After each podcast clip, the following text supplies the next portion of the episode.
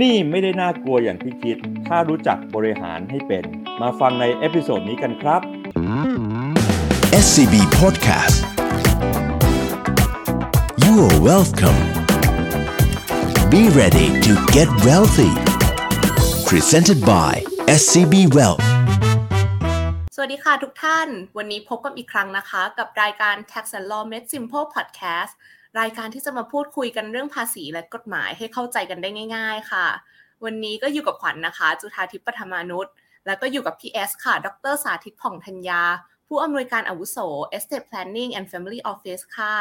สวัสดีค่ะพี่เอสสวัสดีครับคุณขวัญครับ สวัสดีท่านผู้ฟังทุกท่านนะครับค่ะพี่เอสวันนี้ผลก็มีประเด็นค่ะที่อยากจะมาพูดคุยชวนพี่เอสคุยกัน เรื่องมุมมองต่อการกู้ยืมเงินค่ะ ซึ่งเรื่องนี้เราก็มีการได้ยินมาหลากหลายไอเดียนะคะ หลากหลายมุมมอง เช่นบางครอบครัวเนี่ยก็สอนกันว่าอย่าเป็นหนี้เลย เป็นหนี้เนี่ยอาจจะมีความเครียดหรือความกังวล แต่ยังบางครอบครัวเนี่ยก็มองว่าการกู้ยืมเงินเนี่ยก็เป็นเรื่องปกติในการเอาไปต่อยอดธุรกิจ ซึ่งอย่างตัวบ้านขวัญเองเนี่ยก็ไม่ได้ทำธุรกิจนะคะ ก็อาจจะไม่ได้คุ้นชินกับการกู้ยืมเงินธนาคาร อันนี้อยากให้พี่เอสเนี่ยช่วยแชร์มุมมองว่าในการที่เป็นผู้เชี่ยวชาญด้านบริหาร wealth planning นะคะ ว่าความจริงแล้วเนี่ยนี่เนี่ยมันมีแต่ข้อเสียหรือว่าการกู้ยืมเงินเนี่ยสามารถเป็นโอกาสทางด้านการเงินอย่างไรบ้างคะครับเป็นหัวข้อที่ดีมากนะครับในกรณีของการกู้ยืมเงินเนี่ยเรามองว่ามันเป็นหนี้สินถูกไหมครับ เพราะฉะนั้นเวลาเราพูดถึงเรื่องหนี้สินเนี่ยมันมีอยู่ 2 เรื่องที่ต้องแยกจากกัน ก็คือเราจะคุยกันในเรื่องของ การเงินส่วนบุคคล คือในเรื่องของการใช้ชีวิตประจำวันของเรา ในเรื่องของการลงทุนในส่วนบุคคล หรือเราจะมองกันในเรื่องของการทำธุรกิจนะครับในทางการเงินส่วนบุคคลที่เรียกว่า personal finance เนี่ยเราก็ต้องมองในแง่ของว่าเออเราจะเก็บเงินไว้ใช้จ่าย มีเงินเหลือนะครับ เราก็ออมหรือเราจะออมส่วนหนึ่งแล้วก็ไปใช้จ่ายเท่าที่เราได้วางแผนไว้นะครับ ส่วนที่เหลือ จากการออมแล้วเนี่ยนะครับแล้วก็มีการออมมากพอเราจะไปลงทุนนะครับนี่อันนี้เป็นกลุ่มที่เราเรียกว่า personal finance personal finance เนี่ยพอเรามีเงินมีทรัพย์สินแล้วเนี่ยเราอาจจะเอาทรัพย์สินนั้นไปเป็นหลักประกัน แล้วก็กู้ยืมเงินเพื่อเพิ่มมูลค่าทรัพย์สินได้ อันนั้นเป็นเรื่อง personal finance แต่ถ้าเราไปพูดถึงในเรื่องของ business finance หรือการกู้ยืมเงิน หรือการจัดหาเงินเนี่ยนะครับ เพื่อการทำธุรกิจก็จะมีมุมมองอีกแบบหนึ่ง ในเรื่องของ business finance เราก็จะแยกนะครับการจัดหาเงินออกเป็น 2 เรื่องก็คือการกู้ยืมเงิน กับในเรื่องของการระดมทุนโดยเจ้าของอย่างเช่น ตั้งบริษัทขึ้นมา เจ้าของนั้นอออกระดมทุนโดยการออกหุ้นสามัญให้กับเจ้าของถูกไหมครับ ถ้าสมมุติว่าออกหุ้นสามัญแล้วนะครับ และยังเห็นว่ายังต้องการเงินเพิ่ม ก็อาจจะจำเป็นต้องกู้ยืมเงินนะครับเพื่อให้ก่อให้เกิดธุรกิจ ถ้าไม่กู้ยืมเงินเลยนะครับสิ่งที่มีก็คือเงินของเจ้าของก็อาจจะไม่พอในการทำให้ธุรกิจนั้นเติบโตต่อไปได้นะครับเพราะฉะนั้นเนี่ยธุรกิจก็ไม่เติบโตนะครับอาจจะไม่เติบโตจนกระทั่งถึงจุดที่ทำกำไรได้ดี เพราะฉะนั้นก็อาจจะมีความจำเป็นต้องกู้นะครับเพราะฉะนั้นเราอยากจะให้มีมุมมองทั้งสองด้าน ระหว่างเราจะมองว่ามันเป็นเรื่องของ personal finance ก็คือการกู้ นะครับเพื่อการศึกษานะครับหรือการกู้เพื่อลงทุนในทรัพย์สินบางอย่างนะครับอย่างเช่นเรามีที่ดินอยู่แล้ว เรามีรถยนต์อยู่แล้วเนี่ยนะครับแล้วเราเห็นว่าเราอยากที่จะนำที่ดินสิ่งปลูกสร้างนะครับนะฮะไปกู้แล้วเป็นเงินมาลงทุนตัวอื่นต่อนะครับอันนี้ก็เป็นแนวคิดของ personal finance แต่ในเรื่องธุรกิจนะฮะก็ต้องมาดูว่าเราต้องการจะขยายโครงสร้างทุน โดยการกู้ยืมเงิน เพราะธุรกิจเราไม่สามารถเดินต่อ ถ้าหากว่าเงินทุนเรามีแค่นี้นะครับแล้วเราไม่ต้องการเติมเงินโดยเจ้าของก็คือควักเงินจากเจ้าของมาเพิ่มในธุรกิจ เพราะฉะนั้นอยากให้อธิบายกันทีละเรื่องระหว่างส่วนตัวของการเงิน personal finance กับ business finance ครับครับคุณขวัญครับอืมอันนี้ก็น่าสนใจมาก ๆ เลยนะคะ บางครอบครัวเนี่ยที่ไม่ได้ทำธุรกิจเลยเนี่ยพอได้ยินคำว่ากู้จำนองหรือสินเชื่อก็อาจจะปิดประตูหนีไปได้เลย เพราะอาจจะกลัวในเรื่อง เสียกรรมสิทธิ์นะคะ แต่ความจริงก็อาจจะพลาดโอกาสเพิ่มความมั่งคั่งหรือการต่อยอดธุรกิจได้ด้วย แต่อันนี้เราก็ยังมีอีกแนวแนวคิดหนึ่งนะคะ ที่ยังเป็นเรื่อง personal finance มาด้วย อันนี้อาจจะรบกวนพี่เอสช่วยขยายความเพิ่มเติมอะค่ะว่าสองแนวคิดเนี่ยมันมีรายละเอียดเพิ่มเติมยังไงอีกไหมคะครับได้เลยครับในกรณีที่เรามาดูการเงินส่วนบุคคล ซึ่งเป็นเรื่องใกล้ตัวของทุกคนนะครับ สมมุติเรามองว่าอ่า วันนี้นะสมมุติว่าในกอเนี่ยนะครับทำงานแล้วก็มีรายได้ประจำมีเงินเดือนเข้ามาทุกเดือนนะครับ แล้วก็มองว่า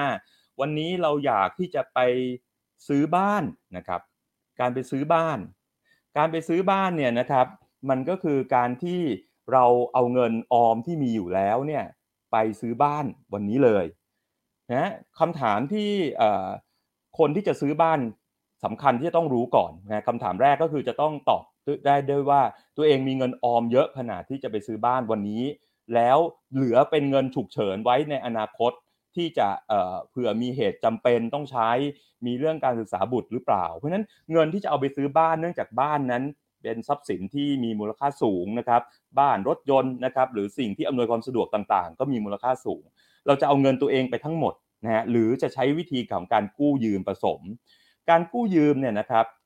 ผู้ให้กู้นั้นก็จะมีเทคนิคในการที่จะจัดการเรื่องเงินกู้หลากหลาย อย่างเช่น ในกรณีของการซื้ออสังหาริมทรัพย์นะครับ เราซื้ออสังหาริมทรัพย์ จากผู้ประกอบธุรกิจนะครับ อย่างเช่น บริษัทพัฒนาอสังหาริมทรัพย์ เราเรียกว่า property developer เนี่ยนะสร้างคอนโดมิเนียมขึ้นมา1ยูนิตอ่าหลายยูนิตมาก เราไปซื้อก็1ยูนิตถูกไหมครับเพราะฉะนั้นพอเราซื้อเนี่ยนะครับกรรมสิทธิ์ก็เป็นของผู้ซื้อ นะครับแต่เนื่องจากว่าผู้ซื้อมีเงินไม่พอ หรือผู้ซื้อรู้อยู่ตั้งแต่แรกแล้วล่ะ ว่าเงินไม่พอ สถาบันการเงินก็เอามาให้กู้ยืม แต่เงื่อนไขของสถาบันการเงินก็คือ จะต้องมีหลักประกันเพื่อให้ดอกเบี้ยนั้นต่ำและเขาก็ยินดีที่จะให้กู้ ถ้าไม่มีหลักประกันเลยเขาก็ไม่ให้กู้ วิธีการอย่างหนึ่งในการที่จะทำให้เกิดหลักประกันก็คือ ผู้ซื้อซึ่งก็คือบุคคลธรรมดา พอซื้อเนี่ยแล้วเนี่ยในวันเดียวกันเนี่ยนะครับผู้ซื้อ จะต้องโอนนะครับไอสิ่งที่เป็นเรื่องของการจดจำนอง เนื่องจากอสังหาริมทรัพย์ เราใช้วิธีที่เรียกว่าให้เกิดหลักประกันโดยการจำนอง เราก็จะจดจำนองอสังหาริมทรัพย์ ก็คือคอนโดมิเนียมนี้ให้กับธนาคาร แต่กรรมสิทธิ์ยังคงเป็นของผู้ซื้ออยู่ก็คือลูกค้าบุคคลธรรมดาในกอคนนี้ธนาคารเองก็ได้สิ่งที่เรียกว่าหลักประกันการชำระหนี้ก็คือในเรื่องของการจำนอง ตัวคอนโดมิเนียมนี้ ธนาคารไม่ได้กรรมสิทธิ์นะครับแบบนี้ธนาคารไม่ได้กรรมสิทธิ์ แต่ธนาคารมีสิทธิ์ในการบังคับหลักประกันในอนาคต หากการชำระหนี้ไม่เป็นไปตามสัญญา ก็คือลูกค้าผู้ซื้ออสังหาริมทรัพย์ หลังจากซื้อไปเสร็จแล้วเนี่ยนะครับใช้เงินธนาคาร สมมติว่าใช้เงินธนาคารเนี่ยประมาณร้อยละแปดสิบของมูลค่าอสังหาริมทรัพย์นะฮะใช้เงินของตัวเองแค่ยี่สิบเปอร์เซ็นต์แต่ใช้เงินธนาคาร 80 ปรากฏว่าจ่ายมาแล้ว เกิดหยุดการจ่ายนะครับและ 80 บวกดอกเบี้ยนั้นยังจ่ายไม่ครบ ธนาคารก็จะทวงถามติดตาม แต่หากติดตามไม่ได้ ก็จะมีการบังคับหลักประกันนะครับบังคับหลักประกันแล้วก็จะยึดในสิ่งที่เรียกว่าเป็นอสังหาริมทรัพย์คอนโดมิเนียมนี้กลับมาที่ธนาคาร และธนาคารก็ไปขายนะครับไปจำหน่าย พอได้เงินออกมาก็เอามาชำระหนี้ที่มีกับธนาคาร มีส่วนต่างก็จะคืนลูกค้าไป อันนั้นก็เป็นเรื่องของการกู้ที่เป็นประโยชน์ เพราะว่าถ้าไม่งั้นต้องรอให้การเก็บเงินสำเร็จค่อยไปซื้อคอนโดมิเนียมก็ใช้เวลานานนะครับสำหรับลูกค้าบางคนก็ไม่ค่อยมั่นใจในเรื่องของการกู้เงินนะครับ ก็อาจจะรู้สึกว่ามีความเสี่ยง เพราะว่าตัวเองนั้นจะต้องมีการจ่ายดอกเบี้ย ตัวเองนั้นจะต้องมีความกังวลจากการที่ธนาคารนั้นมาเรียกเก็บหนี้เมื่อถึงกำหนดต่อ ต่อเดือนนะครับมีอาจจะมีหนี้สินนะครับ เพราะฉะนั้นนะครับธนาคารก็สามารถที่จะคุยให้ลูกค้าเข้าใจถึงความเสี่ยงผลตอบแทนตรงนี้ และตัวลูกค้าเองเมื่อเข้าใจถึงความเสี่ยงผลตอบแทน ว่าตัวเองนั้นสามารถที่จะชำระเงินทุกๆเดือนให้กับธนาคารได้ไหมนะครับ ถ้าหากว่าชำระได้ด้วยดอกเบี้ยที่พอสมควรนะฮะอย่างเงี้ยก็จะเกิดขึ้นนะครับ การกู้ก็จะถือว่าประสบความสำเร็จ แล้วก็สามารถชำระเงินกู้ได้ครบเป็นต้นนะครับน้องขวัญครับ น่าสนใจมากๆค่ะสำหรับคนที่พิจารณาแล้วนะคะ ว่าต้องมีเรื่องกู้ยืมเงินพีเอสพอมีข้อแนะนำข้อคิดอะไรที่เราควรจะพิจารณาก่อนที่จะกู้ไหมคะ การกู้ยืมแต่ละอย่างเนี่ยมันก็มีปัจจัยอยู่ 2 เรื่องสำคัญสำคัญ คือที่ 1 เรื่องที่ 1 ก็คือจะกู้ยืมไปเพื่อทำอะไรนะครับ วัตถุประสงค์เนี่ยเพื่อทำอะไรแล้วมองว่าเป็นประโยชน์ระยะยาวหรือเปล่า กับเรื่องที่สองเนี่ยดอกเบี้ยแพงเกินไปหรือเปล่า ในการกู้นั้นๆ ยกตัวอย่างในเรื่องอสังหาริมทรัพย์ เรากู้เพื่อมาซื้อบ้าน ถามว่าไม่กู้ได้ไหมก็ตอบว่าต้องดูนะฮะว่าเรามีเงินสดนะครับที่จะไปซื้ออสังหาริมทรัพย์ได้เลยไหมวันนี้ อย่างเช่น บริษัทพัฒนาสังหาริมทรัพย์ เป็น property developer เขาสร้างคอนโดมิเนียมขึ้นมา เป็นร้อยยูนิตเลยนะครับแล้วเขาก็บอกว่ามีการขายให้กับนักลงทุนหรือผู้ที่ต้องการจะอยู่อาศัยมาซื้อเนี่ยนะครับเราก็มองว่าเราน่าจะไปซื้อ ทีนี้การซื้อเพื่อมาอยู่เองเนี่ยนะครับมันก็มีประโยชน์ คือได้ครอบครองอสังหาริมทรัพย์ ที่เป็นคอนโดมิเนียม แล้วอนาคตเนี่ยราคา ก็สูงขึ้นนะครับหรือในอนาคตเนื่องจากว่าได้อยู่อาศัยไปมันก็ดีกว่าไปเช่านะครับก็อาจจะเป็นประโยชน์ เพราะฉะนั้นวัตถุประสงค์ในการที่จะกู้ยืมเงินเพื่อซื้อเนี่ยก็น่าสนใจในข้อที่ 1 ข้อที่ 2 ก็มาดูเรื่องดอกเบี้ยว่าแพงถูกแค่ไหนนะครับปกติการกู้ยืมเงินเพื่อซื้ออสังหาริมทรัพย์นั้นมันก็จะมีดอกเบี้ยที่ค่อนข้างที่จะถูกอยู่แล้ว เนื่องจากหลักทรัพย์ค้ำประกันคืออสังหาริมทรัพย์นั้นมีความมั่นคง แต่พอมาอธิบายถึงจุดนี้สิ่งที่ผมอยากจะเล่าทุกท่านฟังก็คือในเรื่องของเทคนิคของในแนวคิดเรื่องของการกู้ยืมนะครับ เพราะว่าบางครั้งนั้นเราอาจจะมีความกังวลในเรื่องกู้ เพราะว่าเราไม่เข้าใจว่าการกู้ยืมเงินตรงนี้เนี่ยนะครับไปซื้ออสังหาริมทรัพย์มันมีกรรมวิธีอย่างไร สมมุติว่าเราต้องการจะซื้ออสังหาริมทรัพย์นะครับเป็นคอนโดมิเนียม ผู้ซื้อก็ไปติดต่อบริษัท property developer ก็คือผู้ขายอสังหาริมทรัพย์ เป็นผู้พัฒนาโครงการ เราก็บอกว่าเราต้องการซื้อ1ยูนิตเพื่ออยู่อาศัยกับเราและครอบครัว พอต้องการที่จะซื้อเนี่ยนะครับ ก็ปรากฏว่าผู้ขายก็กำหนดราคาขายนะครับ เราก็ซื้อนะฮะในในวันที่ซื้อเนี่ยเราก็รู้ว่าเราอาจจะมีเงินไม่พอ ถ้ารอต่อไปเนี่ยมันใช้เวลานานนะครับ กว่าจะเก็บเงินได้ราคาสังหาริมทรัพย์มันก็ แพงขึ้นไปอีกเรื่อยๆ สมมุติว่าเราเฉลี่ยว่าอสังหาริมทรัพย์มีค่าเฉลี่ยราคาขึ้น 4%นะครับเนื่องจากวัสดุก่อสร้างก็แพงขึ้น เนื่องจากราคาที่ดินก็แพงขึ้น เพราะฉะนั้นถ้าเรารอไปอย่างนี้กว่าจะเก็บเงินอีก 5 ปี 10 ปีเนี่ยอาจจะไม่สามารถที่จะเก็บเงินได้ทันนะครับที่จะมาซื้อแล้วเราก็ไม่ได้อยู่ต้องรอไปอีกนานนะครับ ความจำเป็นเรื่องอยู่อาศัยมันก็เกิดขึ้น เพราะฉะนั้นการกู้เราก็ต้องทำความเข้าใจว่าเราพอที่จะจ่ายดอกเบี้ยนี้ได้ไหม ฟังแล้วนะคะ การกู้ยืมเงินเนี่ยก็อาจจะทำให้เราเนี่ยสามารถซื้ออสังหาได้ก่อน ได้เข้าไปอยู่บ้านได้ก่อน ไม่ต้องรอไปอีก5ปี ราคาของบ้านเนี่ยอาจจะปรับสูงขึ้นไปอีกนะคะ นอกเหนือจากอสังหาล่ะคะพี่เอสพอมีตัวอย่างในการกู้ยืมเงินในชีวิตประจำวันที่สำคัญอะไรอีกบ้างไหมคะ ครับเราลองมาดูอีกสัก 2 ตัวอย่างนะสั้นๆก็คือ ในการกู้ซื้อรถยนต์นะครับ หรือการกู้ยืมเพื่อการศึกษาอย่างเงี้ยนะครับ ถ้าเป็นเรื่องของการกู้ยืมนะฮะเพื่อซื้อรถยนต์เนี่ยส่วนใหญ่หลักการของมันก็มักจะหยิบธุรกรรมที่เรียกว่าเป็นเรื่องของการเช่าซื้อเข้ามา ตัวอย่างก็คือลูกค้าคนหนึ่งเกิดเป็นผู้บริโภคที่สนใจที่จะซื้อรถยนต์มาเพื่อใช้ในครอบครัว อาจจะเพื่อทำธุรกิจส่วนตัว หรือจะใช้ในครอบครัวทั่วไปเพื่อรับส่งบุตรนะฮะหรือจะใช้เพื่อเดินทางไปทำงานนะครับ ก็อาจจะมองว่าตัวเองนั้นมีฐานเงินเดือนที่สามารถที่จะจ่ายเงินต้นและดอกเบี้ยได้นะครับ ดอกเบี้ยไม่สูงมาก แต่เวลาไปซื้อจริงเนี่ยนะครับ การที่เราจะบอกว่าอ่าเราจองแล้ว แล้วเราจะใช้เงินอีกก้อนหนึ่งสมมุติว่าราคารถยนต์อยู่ 5 0 0 0 0 0บาทนะฮะเราจะเอาเงิน สดเนี่ยนะครับเป็นมูลค่า 5 0 0แสนบาทไปจ่ายบริษัทผู้ขายรถยนต์เนี่ยเราก็มองว่าเอ้ยมันค่อนข้างที่จะเป็นเงินเยอะพอสมควร เราก็เปลี่ยนแนวคิดเราบอกว่าอ่าอย่างนั้นเราใช้วิธีกู้ยืมเงินเข้ามานะครับโดยใช้หลักของการเช่าซื้อก็คือบริษัทรถยนต์เนี่ยนะครับเขาก็จะขายรถไปให้กับสถาบันการเงิน ถ้าเขาไม่ได้เป็นผู้ให้เช่าซื้อเองนะครับเขาก็จะขายรถยนต์ไปให้กับสถาบันการเงิน สมมุติว่าเป็นธนาคาร อย่างธนาคารเนี่ยนะครับเขาก็มองว่าอะ มันมีความต้องการในการกู้ยืมเงินตรงนี้เข้ามาละพอธนาคารเป็นเจ้าของกรรมสิทธิ์ ลูกค้าก็จะมาทำสัญญา เราเรียกว่าเป็นลักษณะสัญญาเช่าซื้อนะครับลูกค้าก็จ่ายเงินต้นบวกดอกเบี้ยนะครับไปเรื่อยๆ ตามงวดนะเราเรียกว่าจ่ายค่างวดพร้อมดอกเบี้ย จนครบเวลาที่ตกลงกันก็คืออย่างเช่น 60 งวดนะครับเป็นเวลา 5 ปี กรรมสิทธิ์เนี่ยนะฮะก็จะเปลี่ยนมือเมื่อครบ 5 ปี จากธนาคาร กลับมายังลูกค้าผู้กู้นะครับ เพราะฉะนั้นอย่างนี้มันจะเป็นกรณีที่เราต้องจ่ายเป็นเวลานานเป็นเวลา 5 ปี กรรมสิทธิ์ถึงจะโอนนะฮะจากตัวธนาคารกลับมาที่ลูกค้าผู้กู้ เราจึงเรียกธุรกรรมนี้ว่าเช่าซื้อ เพราะว่าเราจะเหมือนเสมือนจ่ายค่าเช่าในการใช้ประโยชน์รถยนต์นี้ไปเรื่อยๆ จนครบ 5 ปี เหมือนจะพอจ่ายค่าเช่าครบแล้ว เราการซื้อจึงจะสำเร็จนะครับ เพราะสัญญาเช่าซื้อเป็นสัญญาที่กรรมสิทธิ์จะครบ กรรมสิทธิ์จะโอน เมื่อการจ่ายชำระหนี้ได้ครบตามเวลาที่ตกลงกัน ตัวอย่างที่ 2 สั้นๆ ก็คือ ในเรื่องของการกู้ที่มีประโยชน์ ในเรื่องของการศึกษา ถ้าเรามองว่าวันนี้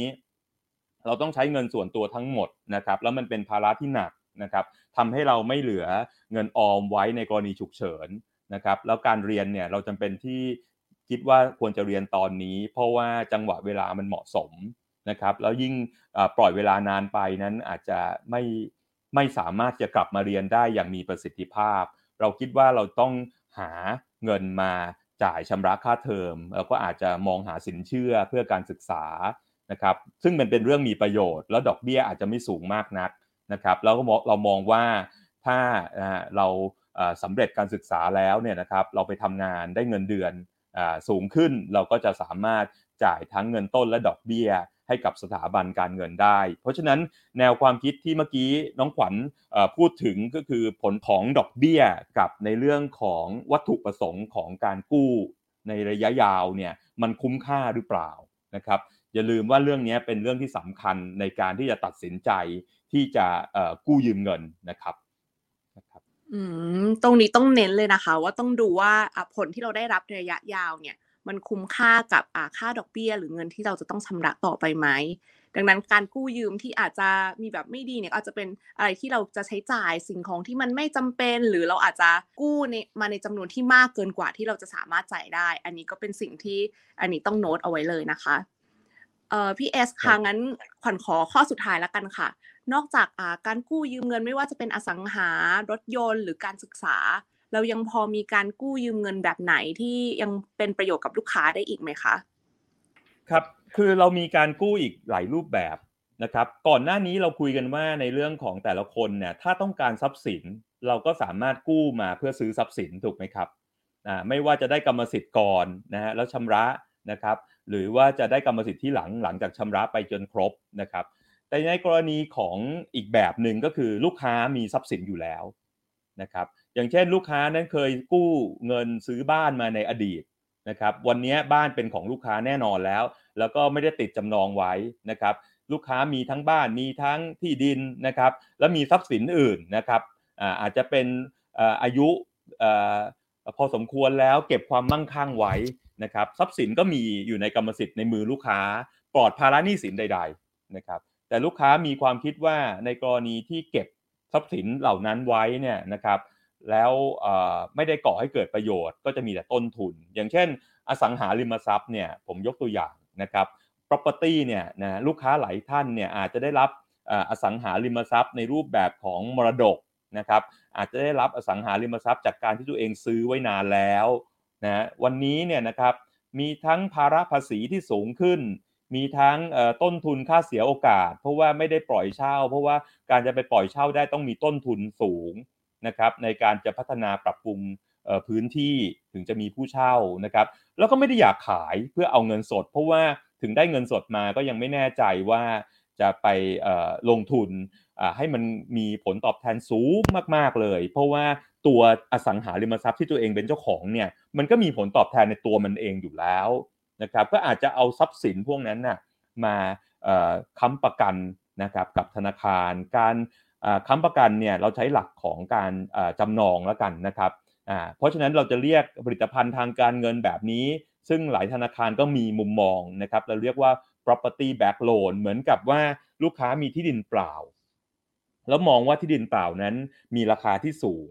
แต่ถ้าสมมุติว่าปล่อยไว้ในมือลูกค้านั้นก็ไม่ได้ก่อให้เกิดประโยชน์ มีต้นทุนในการพัฒนาที่สูง ซึ่งยังไม่ถึงเวลาพัฒนา จะขายก็ไม่อยากขายจากจะเก็บให้ลูกหลาน ก็เอามาจำนองกับธนาคาร ธนาคารไม่ใช่เจ้าของกรรมสิทธิ์นะครับ ธนาคารขอจดจำนองไว้นะครับ และธนาคารก็สามารถที่จะปล่อยเงินกู้ อาจจะยกตัวอย่างประมาณมูลค่าเท่ากับ 60%ของมูลค่าที่ธนาคารนั้นพิจารณาประเมินในตัวอสังหาริมทรัพย์นั้น สมมุติว่าอสังหาริมทรัพย์นั้น มูลค่า หนึ่งร้อยล้านนะครับธนาคารมองว่า 100 ล้าน แต่ราคาประเมินของทางราชการอาจจะต่ำกว่า แต่ธนาคารประเมินว่ามูลค่าสังหาริมทรัพย์นั้น 100 ล้าน ธนาคารสามารถปล่อยกู้ได้เท่ากับ 60-70%สมมติว่าปล่อยกู้สัก 60%ของมูลค่าคือ 60 ล้าน ลูกค้าได้เงินกู้ไป 60 ล้าน แต่ถามว่าธนาคารมีความเสี่ยงไหมจากสินเชื่อแบบนี้ ธนาคารตอบว่าไม่มากนัก เพราะที่ดินนั้นเป็นหลักทรัพย์ค้ำประกันที่ดี แล้วก็มีมูลค่าเพิ่มขึ้นต่อเนื่องนะครับ แล้วก็เนื่องจากการปล่อยกู้นั้น 60%ของมูลค่าที่ดิน เพราะฉะนั้นความเสี่ยงกับธนาคารไม่มาก ความเสี่ยงกับลูกค้าก็ไม่มาก เนื่องจากสถาบันการเงินผู้ให้กู้นั้น มีความน่าเชื่อถือ ลูกค้าสามารถนำเงินนะครับ และไปลงทุนได้ เพราะฉะนั้นดอกเบี้ยที่เกิดขึ้นในการกระทำลักษณะแบบนี้จึงต่ำ สมมุติว่ายกตัวอย่างสมมุติว่าสัก3%นะครับซึ่งก็ต่ำกว่าดอกเบี้ยสินเชื่อในการทำธุรกิจของนักลงทุนรายย่อย หรือบุคคลทั่วไปนะครับ3%ลูกค้าก็สามารถที่จะนำ60 ล้านบาทเนี่ยนะครับไปก่อให้เกิดผลประโยชน์มากกว่า 3%ได้ ในการซื้อหุ้นกู้ระยะยาวนะครับหรือหุ้นกู้ที่มีอนุพันธ์ หรือกองทุนรวมระยะยาวที่มีความเชื่อมั่นว่ากองทุนนั้น ให้ผลตอบแทนที่ดีกว่าร้อยละสามแล้วลูกค้าก็สามารถที่จะเปรียบเทียบผลตอบแทนที่ต้องจ่ายกับธนาคาร 3%เป็นดอกเบี้ยเงินกู้นะครับเปรียบเทียบกับผลตอบแทนที่ได้รับ ซึ่งมันสูงกว่า3%นะครับส่วนต่างก็จะเป็นเหมือนกับผลตอบแทนที่เข้ากระเป๋าลูกค้าได้ เราเรียกลักษณะการจัดทำแบบนี้ว่า property back loan นะครับเป็นตัวอย่างที่น่าสนใจในกรณีที่ลูกค้ามีทรัพย์สินอยู่แล้ว ในในกรณีนี้ก็จะชี้แจงให้เห็นว่า มักจะเกิดขึ้นกับกรณีที่ลูกค้านั้นมีหรือผู้ประกอบการหรือนักลงทุนที่มีทรัพย์สินอยู่ในตัวเองอยู่แล้ว และต้องการที่เอาทรัพย์สินตัวเองนั้นไปก่อให้เกิดผลตอบแทนที่สูงขึ้น เพราะตัวเองมองเห็นโอกาสนะครับ จึงเอาทรัพย์สินเดิมนะครับ มาจดหลักประกันกับธนาคาร และขอวงเงินสินเชื่อ เพื่อไปลงทุน เพราะฉะนั้นหลักการที่สำคัญของการกู้ลักษณะนี้ก็คือ จะต้องทราบนะครับว่าการกู้ยืมนั้นจะเอาไปลงทุนทำอะไรที่ดี และผลตอบแทนสูงพอ แต่ไม่จาเป็นต้องสูงมาก แล้วก็รับความเสี่ยงที่สูงนะครับ เพราะดอกเบี้ยก็ไม่สูงมากเช่นเดียวกัน อันนี้ก็เป็นการต่อยอด การสร้างเวลส์โดยใช้สิ่งที่มีอยู่แล้ว แล้วก็เป็นการใช้สินเชื่อหรือเงินกู้ที่มีประโยชน์ วัตถุประสงค์ได้ ผลตอบแทนดอกเบี้ย ดอกเบี้ยจ่ายธนาคารไม่สูงนัก และลูกค้ายังได้ส่วนต่างเข้ากระเป๋าด้วยเป็นต้นครับ ฟังแล้วผลิตภัณฑ์ตัวนี้ก็น่าสนใจมากเลยนะคะ เท่ากับเป็นอีกแนวทางหนึ่งที่เราสามารถเปลี่ยนมรดก หรืออสังหาริมทรัพย์ที่มีอยู่แล้วเนี่ยมาเป็นเงินลงทุนได้ แต่ถามพี่เอสเพิ่มอีกนิดค่ะ แล้วการลงทุนที่ว่าเนี่ยเเราจะทราบได้ยังไงคะว่าเราไปลงทุนในอะไรบ้าง ครับเมื่อเมื่อทางธนาคารนั้นปล่อยสินเชื่อให้กับลูกค้านะครับ พอลูกค้าเบิกเงินแล้วเนี่ยนะครับ ลูกค้าก็จะมีทางเลือกค่อนข้างมากในการนำไปลงทุนผ่านระบบของธนาคารพาณิชย์ ที่อาจจะเป็นเรื่องผลิตภัณฑ์ที่ธนาคารสามารถที่จะเป็นตัวแทนขายหุ้นกู้นะครับหุ้นกู้อนุพันธ์กองทุนรวมนะฮะหรือผลิตภัณฑ์อื่นๆนะไม่ว่าในประเทศหรือต่างประเทศ ก็ตามเนี่ยนะครับจะมีเครือข่ายของระบบธนาคาร อย่างไรก็ตามเนี่ยลูกค้าถ้าไม่แม่ไม่แน่ใจนะครับก็หาที่ปรึกษาการลงทุน ซึ่งสถาบันการเงินธนาคารหลายแห่งเนี่ยนะครับก็มีในเรื่องของที่ปรึกษาการลงทุนให้กับลูกค้าที่มีบัญชีกับธนาคารนั้นๆ อยู่แล้วนะครับ การลงทุนเนี่ยนะครับเราต้องดูความเสี่ยงและผลตอบแทนที่เหมาะสม ในกรณีที่ว่าเรารู้แล้วว่าดอกเบี้ยที่เราต้องจ่ายให้กับธนาคารคือร้อยละสามนะครับ ถ้าเราได้รับผลตอบแทนจากการลงทุน แล้วเราต้องการผลตอบแทนนั้นสูงมากนะครับ สมมุติต้องการร้อยละสิบร้อยละยี่สิบเนี่ยนะครับ ถามว่าเป็นไปได้ไหมก็เป็นไปได้ แต่ว่ามันทำให้เรานั้นต้องไปลงทุนที่มีความเสี่ยงสูงมากนะครับ เพราะฉะนั้นลูกค้าจะต้องพิจารณาว่าถ้าสมมติว่า อยากได้ความเสี่ยงที่ต่ำกว่า เพียงพอกับการจ่ายดอกเบี้ย แล้วมีเงินเข้ากระเป๋าส่วนเกินด้วย สมมติต้องการสัก5%เนี่ยนะครับก็เป็นไปได้ที่จะมีผลิตภัณฑ์หุ้นกู้ หุ้นกู้บวกอนุพันธ์ที่สามารถที่จะเพิ่มผลตอบแทนจากการลงทุนได้